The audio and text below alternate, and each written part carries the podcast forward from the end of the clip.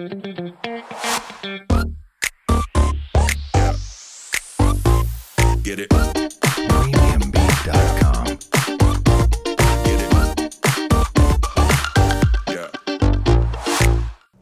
我们是引爆你内心小剧场的吹棒，我是 Cleo，我是 Barbie，欢迎来到我们的 Podcast，在这里我们会用自以为是的看法。让你心中的小剧场被我们默默的勾勾起来，让你一集接一集欲罢不能。欲罢不能的事啊，心理测验就要问你，还有我们的听众了啊！你现在这么玩上瘾了，欸、就专专、啊、注于心理测验游戏。是啊，是啊，是啊。所以听众们，嗯、来来来，跟着芭比选，看你是不是跟芭比是同样的人，还是你是另外的？好哦，好吼，好，嗯、来来来，我们开始。好。第一个问题，来，大家一个情境题哈。现在是一个呃，就像今天这么热的一个下午，今天真的超热，嗯、还打雷嘞。对啊，对啊。所以这个时候呢，嗯、你找到一家酒吧，跟你的 sweetheart 准备在酒吧里面来个小约会。下午去酒吧哦。我知道你不是啦，你就假装是嘛。好，假装设定下午去酒吧就对了。欸、对对对，好好。然后呢，呃，他会晚一点到，那你会先到嘛？哈，嗯，你这时候会坐在酒吧的哪里？第一个选项是门口，第二个是酒吧的正中央，第三个是酒吧的角落。下午当然要坐门口喽，有太阳晒进来多舒服啊。嗯，那阳光很强，你 OK 哦？戴墨镜 哦，好好好，这是第一个选项哈。那第二个呢？在你等你的 sweetheart 的时候呢，服务生送了五种的饮品给你选，你会选哪一个？第一个牛奶，第二个红酒，第三个咖啡，第四个冰水，第五个柳橙汁。下午当然是来一杯香浓的咖啡喽。好，嗯、呃，选咖啡。那尤其是中午吃完饭嘛，觉得很油腻，嗯、喝咖啡解一下腻。对对对，那其他的听众也要来选哈，牛奶，然后红酒、咖啡、冰水跟柳橙汁。好，那第三个问题就是，你等了一段时间，你咖啡都快要喝完了，哎，人还没有来。会怎么做？我会点一个甜品再继续。哦，真的哈、哦，但是我们选项没有这一个。哦，是吗？对对对，所以我们的选项第一个是你会打电话问他人在哪里啊？嗯，好。第二个就是你也不问了，你就走人先。你会会选什么？当然打电话啊，不是约好了吗？哦，好。嗯，那再来这个时候呢，他都没有回你电话。也没有，就是告诉你在哪里，电话一直没有人接，你就有点小担心了，就离开酒吧，决定要开车去找他。现在通往他家的路有两条，你会选择第一个笔直的近路，但是有可能塞车，因为你很急，你不晓得发生什么事了哈。第二个，它比较远，但是没有塞车的危险，你会选哪一个？远有多远？应该也没有太远吧？呃，就是远。嗯、呃，想快速到的话，应该会选不塞车吧，远、哦、一点的那一条。好好好，嗯、你会选选项第二个哈。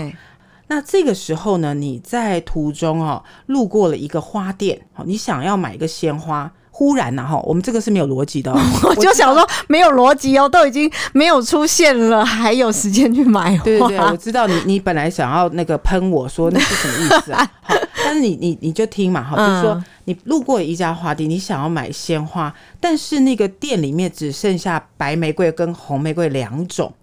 如果你准备买十朵，你会怎么搭配？全部都白玫瑰，全部白玫瑰，这个漂亮。你是送你自己还是送人家啊？我没有要送，你又没有说要送谁。就是如果以花来看的话白玫瑰是比红玫瑰漂亮非常多的花种。好好好好，嗯，再来第六个题目哈，你这时候来到他家了。他是一个五级郎，管家呢就打帮你打开门。这时候呢，你会把这一束你的白玫瑰花请管家去哎去插起来，还是干嘛的？还是你先亲手拿给他说：“哎，我买了这一捧很漂亮的白玫瑰花。”这蛮不合逻辑的，他都没出现了，我还送他花，我应该是把花扎他脸上吧？好，那你先选。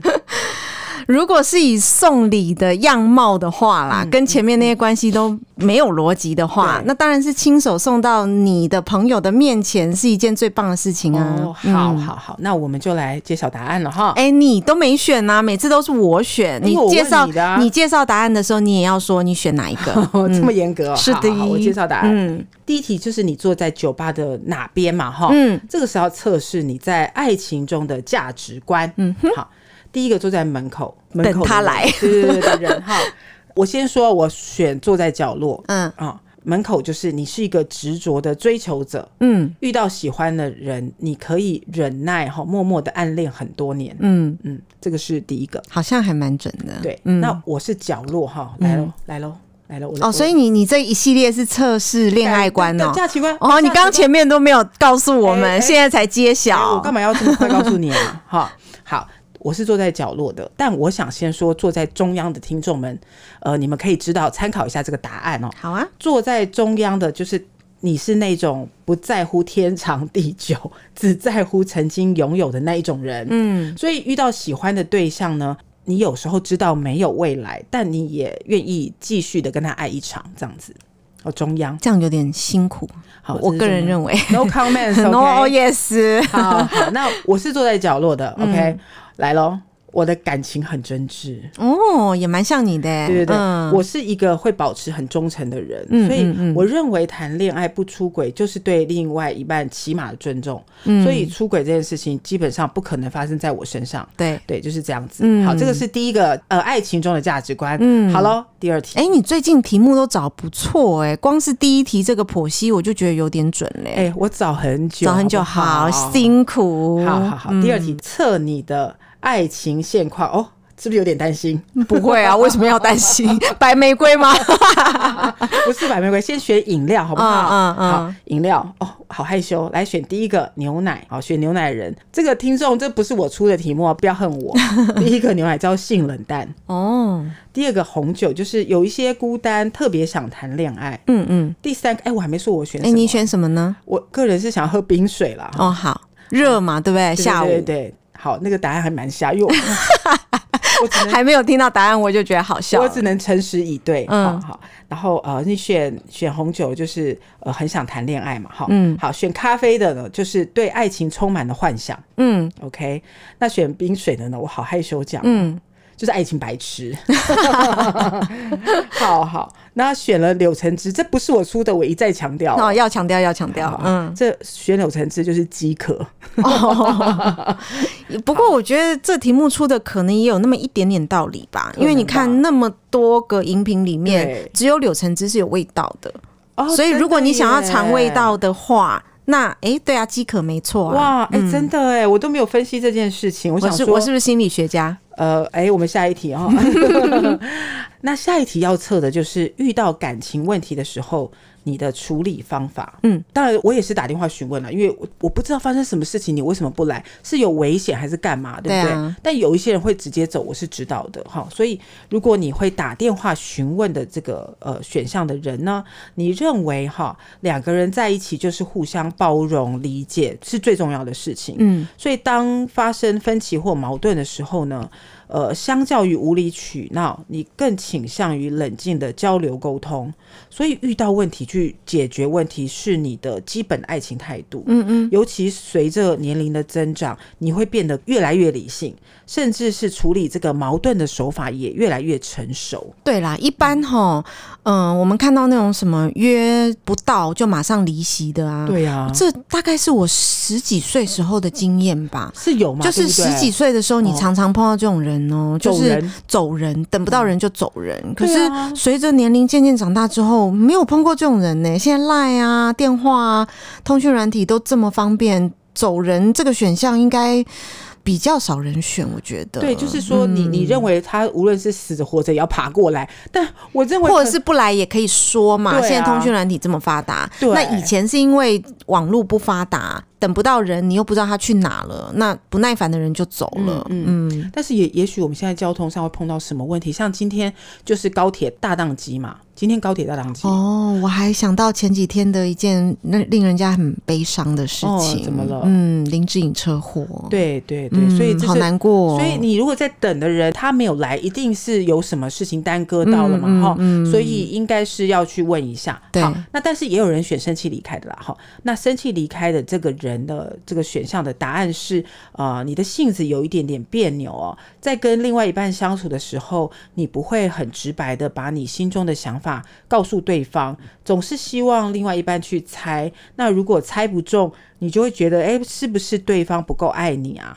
那遇到分歧矛盾的时候，你比较容易情绪化，明知道自己是错的，也很少干脆的道歉。这一种的处事方法，很容易让你们的感情会被影响。所以大家检视一下，如果这样的话，哎，就想办法，或者是让自己更坦诚的去沟通啦。所以你要快一点澄清，这个题目不是你设的。对对对，好害怕，这有点批判了。对，嗯，好，那到第四题，第四题是什么？近路远路这件事情嘛，哈，嗯，就是要测对恋爱的态度。呃，选 A 就是笔直的近路，但是有塞车的可能，这个我也不会选的。我是选，也是跟你一样选。对呀、啊，明明知道那 Google Google Map 上面看到都红了，还去吗？找、啊、死吗？对呀、啊，呃，这个是这样子的人哦，选项这个是比较偏向颜值控，就是对于长相好看的人会很容易一见钟情。哦，其实蛮多这种朋友的颜控，嗯，对，然后喜欢甜言蜜语，就是比较表面啦。嗯，那恋爱的时候，如果对方能够哄你。你宠你，即使你正在生气，也很容易气消。嗯、哦，这个是这样子个性的朋友。那像我们两个选的就是比较远的路，但是没有塞车。这种人对于感情的态度比较理性，相对于甜言蜜语，比较容易看重一个人实际的行动，所以不会轻易的动心。但一旦代表动心了，就很难死心。比较是这样子的人的人格特质。嗯嗯，嗯，好。有，大家有跟上哈？那我们你的题目不长，应该不会没有人跟上。好，那我们第五题哈，第五题就是红玫瑰、白玫瑰嘛哈。嗯，这一题是要测在感情中付出多寡的这件事情。糟糕，我选了整数白玫瑰。好，来了哇，这个好准，怎么办？最好是准。来了，来你听哦，你听好。红玫瑰代表你愿意为了一段感情付出多少，白玫瑰代表你想从一段感情中得到多少。啊，这样子不是讲说我这个人是只拿不给的人吗？啊，那唔糖哦，删掉哦，剪掉哦，来，自己反省嘿。好，所以你选了七朵红玫瑰，三朵白玫瑰，代表你愿意付出七十，只期待百分之三十的回报，类似是这样子的。嗯，好，好，这个是第五题，第六题测当你遇到小三的时候，那你呢？你的答案呢？我个人大概是一半一半哎。你不觉得红玫瑰跟白玫瑰捆在一起蛮难看的吗？不会哦，看你怎么擦哦。就觉得蛮不好看的，好好，就算是整束红玫瑰也不好看呢、啊。没关系，你白玫瑰了，好了。所以这一题不准啊，好好的，跟你不一样就是不准。好哦、对，好，那第六题是测遇到小三时你会怎么解决？第一个交给管家，选交给管家的人呢，代表呢比较在乎面子啦，吼，跟小三大吵大闹这种事情比较不可能发生在你身上。你认为？一个合格的恋人就应该很干脆利落的把小三解决掉。如果对方对于小三的态度暧昧不不明，这种感情你宁愿不要。好，这个是选管家的。那亲自交给另外一半的这个选项的人呢？就是如果你这样选择的话，你其实遇到小三问题的时候，你不会避而不谈，你会很直球对决。问另外一半到底是什么情况？如果你发现另外一半是主动招惹小三，或者已经出轨，你会选择离开，而且很干脆，并且把白玫瑰丢到他脸上。对，但如果是小三死缠烂打，想要跟你对抗，哈，你也不会退缩，甚至会给对方颜色。嗯，哎，那这题你的答案呢？我这题答案就是交给另外一半啊，不然呢？对啊，应该很少人会交给管家吧？不是啊，那你不要去捡玫瑰，反正那么有钱，就有人帮你擦。对，我刚刚其实第一个想法也是我给管家，可是他前面是有情境的嘛？情境是因为呃，我跟他约，他不到。然后我又在去他家的途中买了一束白玫瑰，我才会亲手交给他。但是如果纯粹是啊，我已经跟这人是稳定交往的关系，他家是个有钱人，他家有管家，那我应该是一进他家门我就把玫瑰交给管家。所以是因为他前面情境已经有设定了，后面我才会做这样的选择。嗯嗯嗯嗯，好。那大家的选择选项，大家都知道，我都明白了哈。呃，我们今天就正式题目开始，这完全跟前面这个心理测验没有关系，只是 for fun，只是好玩啦。啊、因为上一次玩心理测验，觉得哦玩上瘾了，这来每一集都试试看好了。对，但是 for fun 之余呢，其实我有我买梗。我我个人很厉害，有买梗。也就是说啊，我们做这些事情其实都有一个惯性的成分在里面，对不对？你说我们每天的做每一件事情，不是我们刚刚的选择。比如说，哎，你选择咖啡厅门口，你选择直接交给另外一半。我们都有一个惯性，就是你习惯的动作在里面，嗯、对吧？嗯嗯。但是惯性这件事情对人类它是什么意思呢？我前两三天哦，在公司上了一个课，对我的收获很多。嗯，所以我今天想要分享给你，还有我们的听众，好啊，知道，嗯，就在讲惯性这件事情，嗯，有多让大家的脑筋或者是行为被限制。但我们完全没有感觉。哎、其实我有看过一些惯性的介绍，哎，好像是为了省去我们的身体机制的精力吧。就是如果把每天都比较会重复的事情当做一个直觉性的反应，比如说早上起床的时候，就是起床、走进厕所、上洗手间，然后刷牙、洗脸、穿衣服出门，你都不用思考，接下来可能一天要面对的事情，你可能就会有多余的心力去处理。我听到的论述大概是这样啊，那跟你学到的东西有没有相关联呢？嗯，当然就是相关哦，真的哦，对对对，哦、这个惯性其实有很多书都有在说啦。那大家可能马上可以跑到脑筋里面的一本书叫做《快思慢想》。嗯，有有有，这本书很有名。对，它里面的理念就是，当你把你的所有学问变成系统化以后，你就会快快做。对，我也看过很多这种书。有时候我们会觉得学习很慢哦，嗯、其实是因为学习没有方法。对，但是其实学习是有系统性的方法的。是啊，你只要把这个学习系统性的方法给架构起来，啊、其实你输入任何资讯都储存的很快。对，但我没有要讲快思慢想，嗯、因为好复杂。嗯、好，但是我刚刚说的第一个就是系统一，就是所有东西你是反射动作，就是快快做这件事情，容易错，容易隐瞒到你的大脑。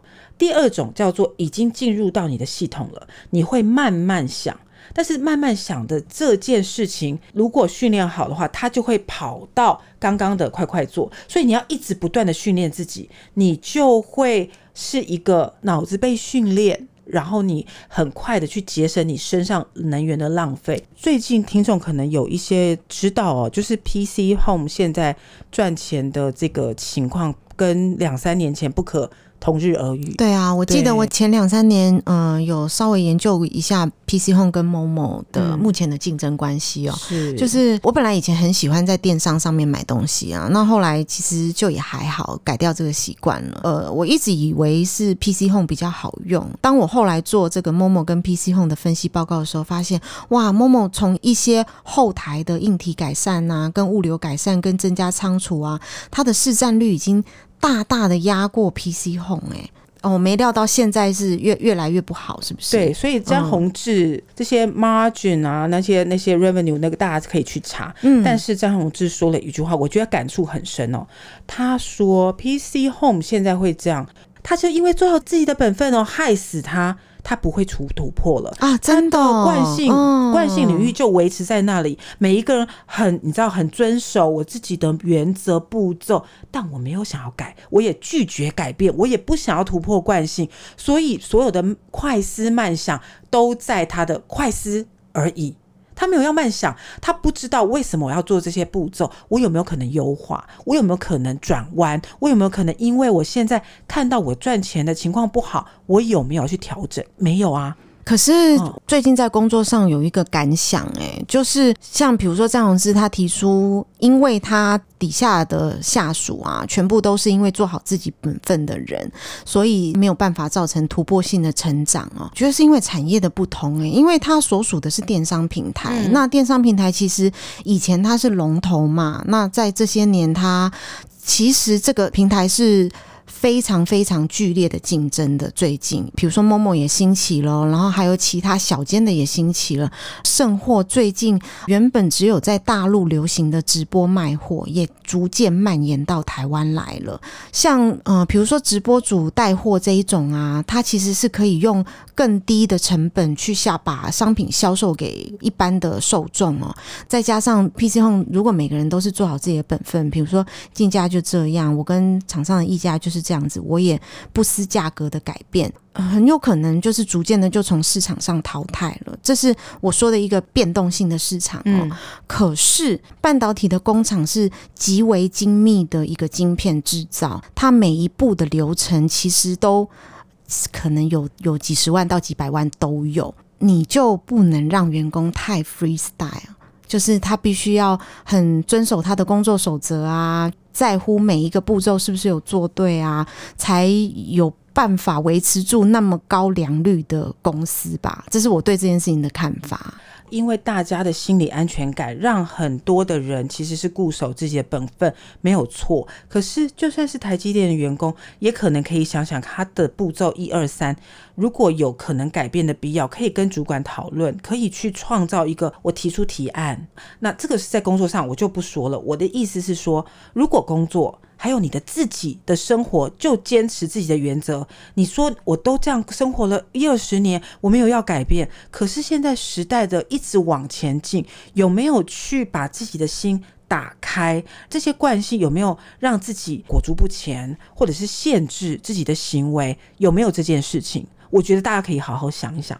对，我觉得这是蛮值得深思的一个议题哦。最明显的例子就是看到我们最近的老人家的身上，因为其实台湾已经逐渐步入高龄化的社会嘛，那我们的老年人也越来越多，所以我们每一个人身边其实都会接触蛮多老人家。退休之后的生活安排其实就是非常重要的。如果一些在还有职业的时候的老人家，他们没有在在职的时候培养。一些兴趣爱好啊，其实，在退休的时候就会，呃，相对的生活比较无聊。他也固守他原本的生活状态的话，不仅仅是他的生活很无聊，相对的哦，他的身体机能也会慢慢退化。那我看到更多的老年人是愿意接受新科技，然后愿意接受呃新环境的变化，去调整自己的生活步骤。那像这样子的老年人，就会活得比较快乐，比较能够融入这个社会。对，也比较阳光一点吧，我觉得。不管是芭比或者是听众们，对于这个大脑或者是这个习惯性领域的这个东西有很想要研究的话，我可以介绍几本书啦。哈，习惯心理学的应用这些书，其实台湾有两个教授非常的出名。那这两个教授他的研究对象都是在亚洲人，蛮有趣的。因为一般我们看到都是国外翻译书，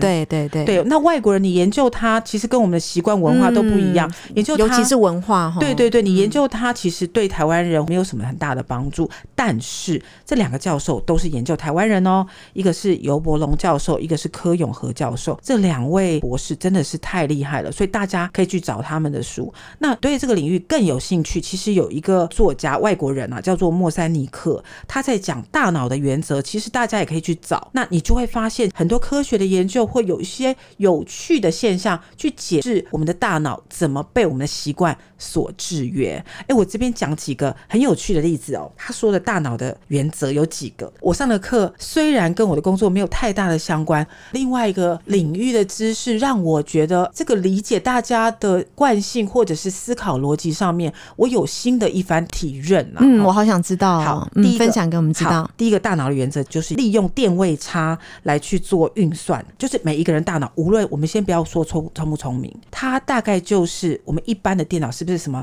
四。八六，那现在应该四八六吧？我不知道电脑的规格。好，Anyway，我们现在假设是四八六好了。嗯、大脑一颗就是一千亿位元，所以我们的大脑这一辈子用不完。你不要嫌自己笨，因为只是你不知道怎么用，你没有训练它。对。嗯、呃，有科学家研究，我们终其一生，其实我们只用到我们的脑的非常非常非常小的一部分，有很大一部分其实是我们根本没有去动用它的。对，所以大脑其实是必须要训练的。嗯，你越训练它，它其实是越好用，因为还有好多地方是你没有用到的。是，嗯、所以我这个接你的话，第二个大脑的原则叫做。电网越密，我们刚刚是大脑是电网所形成的嘛？那这个电网越密，也就是你运算会更快，因为你的连接那个电流是不是传导的更快？可是呢，我们大家出生其实长的脑都跟大家都差不多，但你怎么利用后天把你的脑到底是变成了筛子，还是变成海绵。你知道筛子不是很空吗？嗯，所以它的连接就很空啊。你一件事情刺激它，它就比较慢传过去。可是如果你脑是海绵，你就什么东西都吸收了。所以，到底你的脑子好不好使，它是关乎你的脑子到底是筛子还是海绵。这个我也很想分享我自己一个亲身的经历耶。嗯、其实我在比较年轻的时候，我觉得我自己公公下面都没跳，可能是一个好奇感比较重的人呐、啊。随着年龄的增长，我每一样觉得好奇的东西，其实我都很清晰的把它记在我的脑子里哦。然后有时候其实也是一些无用的讯息啊，但是因为我是一个好奇的人，那这些有关没关的知识堆叠起来啊，有时候它会组合成一种思考、判断、逻辑的系统。哎，嗯，当我发现我有这个能力的时候，我自己是觉得蛮神奇的。对啊，所以你就是很常把你的脑子去做训练，就会把你的脑子自然而然变成海绵脑。好，因为脑子这个东西就像电脑，它就是一直工作，所以你如果只用脑去想事情，其实不大 work，因为。他是想很快，但是应该是说你的心才是主宰你的脑，什么东西都刻在你的脑上。比如说看到某一个人，他如果露出邪恶的表情也好，他如果说出凶残的话也好，他不一定要说出话，你就会觉得他讨厌你。嗯、就算他露出表情，你也会觉得他讨厌你。为什么？因为你的脑把所有的环境都记进去了。对。可是你的心怎么去解读，它才是重要啊。你如果解读说哦，他就是刚刚嗯，可能你知道肚子痛，脸上不悦，你就不要放在心上。其实你就不会去一直把这个东西印象深刻的刻在你的脑里，说哎，这个人真的不喜欢我，不喜欢我，不喜欢我这样。所以心才是你的主宰。所以大概是这样子，脑的原原则这个。对啊，我觉得这个哈，我我自己推敲啦，我也不确定是不是这样子。这一种人类的脑的运用原则啊，应该也是目前的人工智慧 AI 的起源吧。我们知道人工智慧它最基础的架构哦，就是资料库。我们有很多种不同的资料堆叠，比如说你刚刚说的啊，皱个眉头啊，或者是不笑啊，或是某个眼神啊，那在人工智慧里面，其实都会把它定义，定义这是一张。狗的图片，或者是定义这是一张兔子的图片。当你海量资讯堆叠起来，你就会有立马的反应了嘛？比如说，这个形象应该就是狗了，那个形象应该就是兔子。那其实人脑它也是这样子的一个训练出来的训练，对。所以刚刚 Cleo 在讲的是如何训练，但是其实我觉得 AI 的演化跟运算呢、啊，它其实是应该是根据人脑的演化运算所发展出来的一种科学方法。是是，嗯嗯。我觉得刚刚呃芭比说的这个是比较偏向运用端。我那天上课老师其实。讲了一件事情，我觉得对大家比较实用，我们就直接跳过理论，好吧？我们直接来讲如何把 Cleo 自己觉得自己是筛子脑好了，我怎么变成海绵脑？老师提供了两个方式，第一个方式就是深度思考，第二个方式是大量阅读。我们来解释哦，所谓深度思考，它不是就是哦，我去一直往里面钻，钻牛角尖，钻胡同，不是去找这件事情。你看到一个现象，你去理解它背后有没有可能有理论。你用理论再来往回推所有的现象，你就训练自己用理论来想，诶，这个现象一二三，你去用理论去研究实证，这样来回，你的思考逻辑就会更深。他说，你的电流才会往下钻，否则你就表面上，你我们刚刚说的快思，你就这样让它过啦，就是哦，这不就肚子饿吗？那这不就是口渴吗？你就很理解的，很表面的理解你他或是大家的行为模式，这个是第一个，你怎么训练？就是。呃，要用深度思考的方式。第二个，大量阅读。现在人没有在阅读了啦，那也不是说一定要看书哦，而是说这件事情你有疑问，就像刚刚芭比，他的学习方式是他好奇宝宝，所以很多事情他就我有疑问，我去找答案啊，我找答案，他就是会再衍生，在那这个呢，在衍生，在衍生，它就变成用大量的阅读或大量获取知识的方式去训练他的脑，变成海绵脑，就这样子。所以这个是我我们老师提供的方式了。对啊，像刚刚 Cleo 说，现代人阅读的比较少哦，这件事情其实我是我在现代社会觉得比较可惜的部分。因为古人常说多读书，多读书哦，可是到现在大家可能会觉得，我多看手机不是也一样的吗？但是其实视频太浅了，对，但是其实书它还是一个比较长叙事的一个铺陈哦，对啊，然后它的知识面也比较广泛，嗯、不一定是要看什么实用的书啦。你如果看文学的书啊，这一类的呃，或是呃文化的书啊，其实呃，你也可以借由这样子的历程去编织你脑里面的一个知识网啊，比如说词汇量增加啊，比如说那个文化深度增加啊，嗯、这可能是短短的在网络上阅读短文章跟看短视频是比较获取不到的。对，嗯、我自己也要加油啦，就是最近看的书比较少。是啊。嗯呃，我们现在让芭比自己检讨一下哈。好，另外一个叫做脑中的关系哦，他常常有一些思考会有卡住或打结的情况。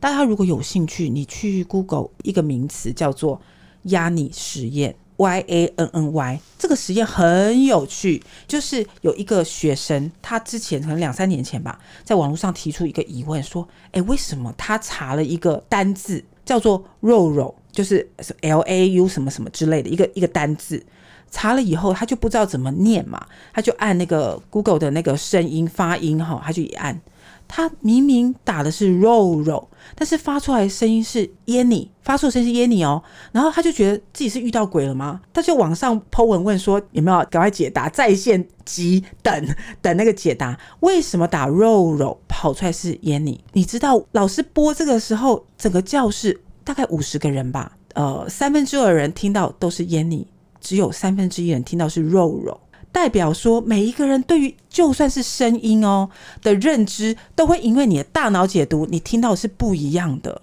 就我们之前也有一个，有个常常网络上跑出来的一个疑问嘛，就是有一个女生穿裙子是蓝色、金色的裙子，有些人看不是这样，大脑很容易被骗。那你没有训练，你其实就会接收不到。另外一个人他所理解的东西哦，所以大脑其实里面又是竞争又是互补，你不知道你是哪一种人。如果你一直听到的是耶尼，你就会觉得听到肉肉是邪教啊，就是说，哎，那为什么是邪教？嗯、听到这个，所以这个很有趣，就是你能够去同理，你能够去同意别人在想事情的方向，我觉得这才能够 open mind，你才能训练你的大脑嘛。嗯。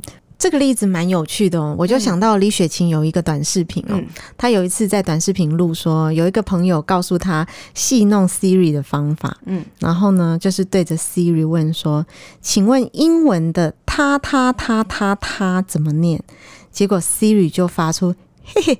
嘿嘿嘿嘿嘿嘿，就是 H E H E 的直直 连起来的笑声，蛮好笑的。对，就是你刚刚讲的那个是呃大脑的训练不足够，所以听到呃不一样的声音嘛。嗯、然后这个是借由呃谐音的方式去戏弄已经做好的人工智慧，蛮好笑的。对，不管人工智慧啦或大脑，它训练方式应该是同一整。对，我也觉得，嗯嗯，嗯。所以啊，你看大脑是不是一个很有趣？我们我一直都觉得大脑很有趣、欸，不要被骗。骗我们不要被自己大脑骗了哦！对啊，我们要用心去控制它。嗯嗯，就是我们觉得应该要相信，我们就知道嘛，让这些电流在你的脑里面多连接、多刺激，对你这件事情才会成真。好，变成海绵网。对对，然后变成其实。后面还有一些更科学的东西，比如说你变成海绵脑了，这些神经元，它外面你一直训练它，它就像起老茧一样，你就会长出一个叫做髓鞘的东西。嗯，一旦长出髓鞘，你所有你的思考的速度直接。加速三百倍哦，难怪有一些人在职场的反应这么快，嗯、会不会是因为他长期的呃有效率的训练他的大脑？对对，所以他的东西已经我们大量，我们可能要快思慢想的慢想，嗯，他已经变快思，而且长出髓鞘了，嗯，所以就变成三百倍。不是他特别聪明，因为他已经驾轻做好训练了，对，然后把桥给铺好，好了，嗯，对，所以是这样子的一个大脑的原则，叫做用进废退，就是你要用它才会越来越进步，嗯、你一不用它就废掉。对啊，没错啊，就像我刚刚前面讲的老年人的例子，就是你老年生活、哦、如果过得越精彩啊，你得失智症的几率就会越低。那通常那些得失智症的老人家，大部分都是因为退休之后突然从呃每天肾上腺素都激发的一个工作环境退下来了，然后迅速的没有去用身体的机能，更不需要用大脑，就废退了，对不对？对对，就很可惜。而且用到废退，其实你生活机能也废退，嗯嗯，就很不 OK。所以大家一定要常常去想事情啊。我觉得训练大脑是一件蛮有趣的事情，是啊。然后多听我们节目就会很训练。可是哦，就大家也要适时啦。像我最近工作压力大，然后其他部分我自己想要获得的一些知识，压力也蛮大的。我等于是每天眼睛对，每天眼睛一睁开，几乎就是一个开机的状况，然后一直脑袋哦，一直到嗯、呃、睡觉前才关机。嗯，我觉得真的跟电脑很像。像我昨天晚上到十点多的时候，我都还在做一些耗脑力的事情，所以那个头脑的那种感觉啊，就很像那种开机很热电脑，有一种 loading 太重的感觉，我会觉得脑袋重重的。对，所以大家用脑也是要适度啦。你太操它哈，它可能那个 overload 的时候，可能也会受不了。对，所以你的你脑脑的那个前额叶的部分已经有点烧掉了。所以我昨天才会说啊，我觉得我想要先休息一下了。我觉得我的脑子好像有点无法负荷了。哦哦，哦，倒不是身体累哦，是我真的觉得我的脑子 overload 了。对，所以自己要喊卡，自己要适切的喊卡。我自己是蛮明白我的大脑的运作状况的。很好，很好，好。大概就会是分享到，其实脑对我们来说，它就是一个运算的工具。我们要尽量的去训练它，不要让它废退嘛。对啊。那更要确定是我们心是往怎么样去来引导我们的脑往哪一边去走，哪一边去想。好，所以说大家哎，可能可以再去看看另外一个影片，我大概介绍一下，我们就要跟大家说再见了。你看我是不是梗接的很好？对啊，可以有你就是。刚刚有提到几本书嘛？你在后期的时候也可以把这个书名打在我们的介绍上，可以。然后还有影片呐、啊，大家也可以就是、欸、对，对，对，对，就跟我们的节目做个连接。好好好，嗯、那我我会分享在我们的这个消息的这个箱子里面。消息的箱子是哪个箱子？Information box。你看我是不是用中翻译很棒？消息的箱子。好，我们在消息箱就会来把这些资讯过做公布。这个影片大家可以去找，那我也会找给大家。就是有一个嗯，在美国的一个伞兵。他因为跳伞，就是每次这样跳下来，不是脊椎就会一直坠坠地嘛？嗯，这样弄一弄弄一弄，他其实腰就不大好使。到最后他退役的时候，他其实有点有点残残疾。对对，他不大能够走路，他要用杵着拐杖走。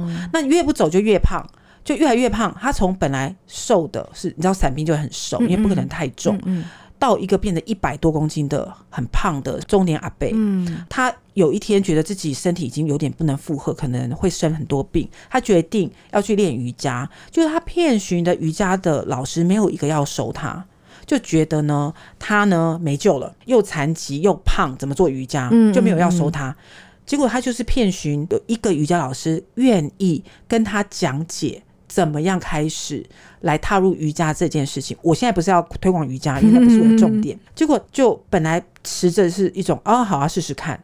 没想到他这样子就开始做瑜伽的什么鳌，拜日式啊，什么什么什么事。嗯，本来那个瑜伽老师一直鼓励他说：“哎，你就做下去，你试试看，你持续，你只要持续七天还是五天，你试试看。你如果做到，你再来跟我讲，我再愿意教你下一步。利用这个方式。”这个人他就拍他哦，嗯，诶，那个瑜伽老师还是诶，应该是瑜伽老师，就拍他从一开始根本连站都站不住，然后做每一个动作都摔倒，因为他一百多公斤就跌倒，这样拍一个影片，他慢慢从小小的成就感，慢慢的告诉自己说，诶，有效，我可以的，我可以，诶，有效，有效，有效，到最后。他居然，我跟你讲，那个影片，我看到那影片，哦，我现在好想哭哦。嗯、我看到影片，我整个眼泪大喷。嗯，因为他拍到他已经变得很瘦，嗯，身材是 OK 的，他已经可以站哦，不要用拐杖站，然后他可以头顶地，脚朝天，这样做瑜伽高难度的动作。然后最后一幕是。他就从摄影机的对面这样走过来，走到一半开始用跑的，我整个鸡皮疙瘩，欸、对我整个鸡皮疙瘩疙瘩，整整个掉满地，因为医生已经判定他不这辈子残疾，不可能走路。嗯，他居然跑，所以世界上真的没有不可能的事情。因为他，我跟你讲、嗯、这件事情，那个老师告诉我们，不是他有多厉害，不是什么叫相信什么怎么，不是，而是你只要确定你可以，他长出髓鞘了，他的。脑中的神经元，比如说这个神经受损了，哦、它绕路，绕路长出来对，它绕，哦、它绕，它慢慢训练他。其实人他是有再生的神经的本能，嗯、你那边坏死没关系，我再长。嗯，所以你只要愿意去来来，我再我再回回顾给大家，相信，然后长出髓鞘，嗯，他就是绕路而走，他什么事情都应该可以重新学习。哇，这今天的最大收获，是不是？嗯，我为什么看了那个我们老师教我的，我觉得我太激动了，原因在这一个部分，嗯，因为那个人。他胖的时候的长相，跟他瘦的时候长相，我告诉你，你分不出来他是同样一个人。嗯嗯嗯，整个不一样。嗯，他只花了短短的两年，哦，就两年，他的脑神经元重新长出来。哎、欸，其实跟 Selina 也蛮像的。是啊，Selina 在火灾后，其实她其实连站立都是困难的，嗯嗯，但是他。复健复的他，他虽然当时是很不情愿啦，可是他知道他还年轻，他必须有往后路要走，嗯、所以他还是很努力的做复健。后来他不是还跑去跑马拉松？对，这也是我们很难以想象的啊。是，嗯，是，所以。所以今天的总结，好吧，总结就是我们先察觉自己的惯性。为什么我一开始要讲惯性？就是我们察觉自己的惯性，让自己的生活、工作到底给自己多少阻碍，去察觉这件事情，嗯，然后重新的有。行动计划，刚刚那个阿贝也是啊。嗯，行动计划，我决定好，让我五天试试看，我到底可不可以嘛？我们再说，小小目标去鼓励自己，相信自己，才会有改变的可能啊。对，没错。嗯，所以这个就是我们今天最大罐的心灵鸡汤，要大罐，很 大罐哦。心灵鸡汤频道，约莫一千 CC 的，要送给大家，大家好好喝哦，很饱哦。嗯，好。我相信今天这件事情，我自己的收获很多啦。那我也希望分享给各位听众。嗯，希望大家都有收获喽。是哟，还有心理测验，一大束白玫瑰。哎、好的，嗯，好，那我们今天节目就到这里喽。好啊，那我们下个礼拜见喽，拜拜。嗯，拜拜。拜拜。